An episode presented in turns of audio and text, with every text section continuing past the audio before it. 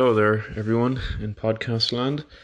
I'd just like to speak about, I suppose, what's happening in America now. Um, and just to kind of narrow that down a bit, I'd, I'd say the terrible scenes in, well, I suppose, all over the country, really, um, after the inexcusable killing of yet another minority specifically a, a black man at the hands of a police officer with a less than stellar record. Um, there's nothing new really in America. It seems to be going on for as long as I can remember. Uh, I'm a millennial, and I re- kind of just about remember Rodney King.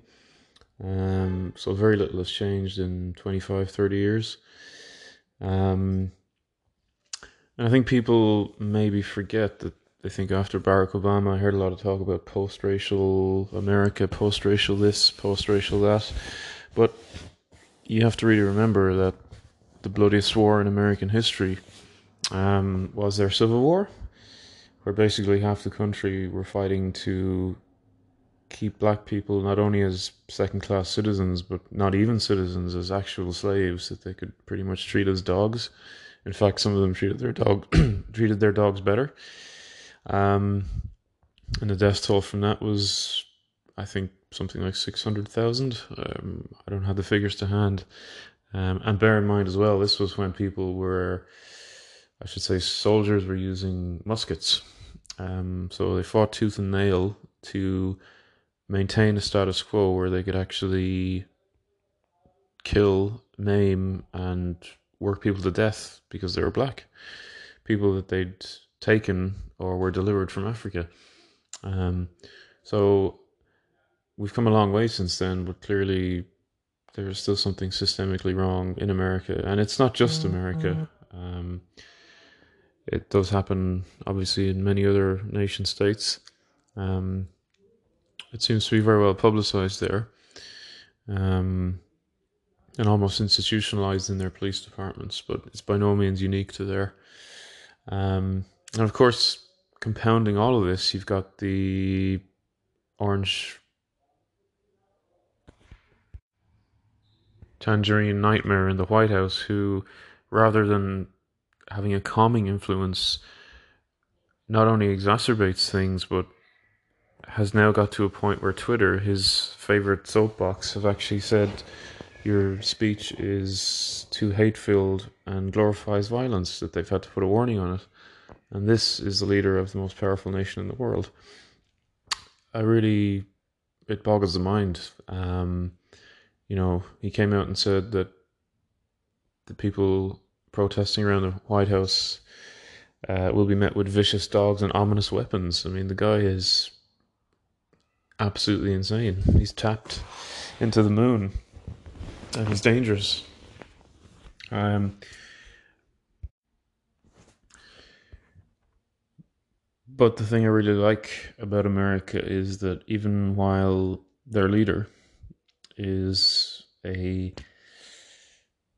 mentally challenged, incurious dilettante who has the cultural and intellectual scope of one of their Kardashians, that they somehow can also launch a public private venture, so SpaceX with Tesla, or sorry, SpaceX with NASA, um, to bring two of their astronauts to the ISS, the International Space Station, successfully testing a new, well, um, not quite yet, but hopefully, hopefully the capsule docks with the space station okay. Um, and that's a it's a huge achievement, and that they're able to do that all the while this is going on.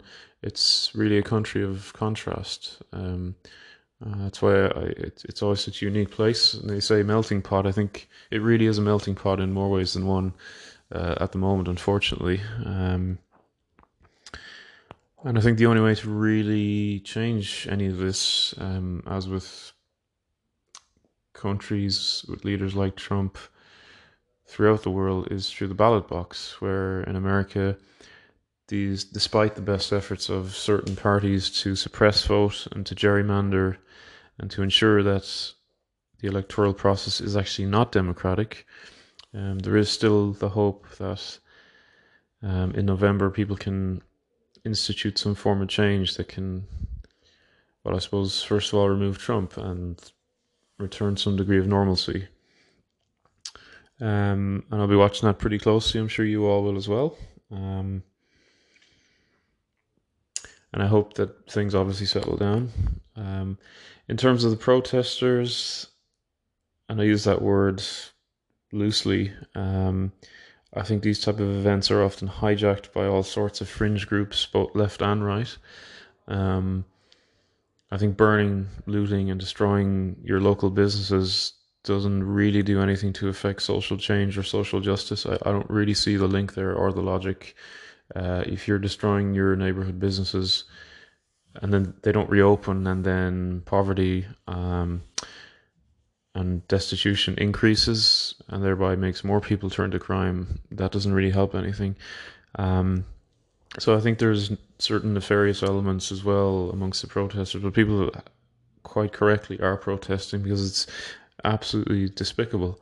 Um, so it's it's a complex tapestry, if you will. Um, and unfortunately, as I said, we or they have leadership rather that's compromised, and that would be a very complimentary thing to say about the U.S. government at the moment. So, I suppose in closing, I'd I'd just like to say that I do have some degree of hope for the future. Um, it'll be an interesting couple of months until the election in America, and I think everyone all over the world will be watching it really, really closely. Um, I personally thought Donald Trump was a shoe in for re election for a few different reasons. Um, however, things now, especially the coronavirus outbreak, how badly that was handled, and this latest disaster, um, I'm not so sure anymore. Um, but we'll see. We'll wait and see.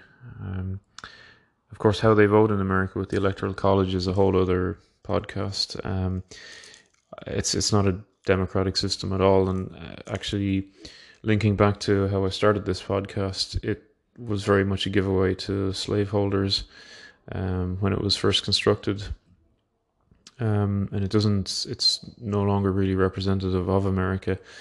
Uh, I mean, when you criticize it, people often say, um, "Why do you want people in California on the west or east coast to vote um, to count more than people in the Midwest or the Bible Belt of America?" Well, the answer is I don't. I want one person, one vote, and if America was like that. Um, people like Trump would never be elected, nor most of his Republican Party would be. Um, uh, I, I don't see the distinction of someone in the Midwest having twice, two and a half times the representation of someone on the East Coast just because there happens to be a bigger population there. Um, and most of America's economy is from the coastal cities. Um, but anyway, that's for another day. Um, so cool. Let me know what you think, and thanks for listening, whoever is. Um, I hope you enjoy a few days off, or isolated, or at work, whatever you're up to. Thank you. Bye.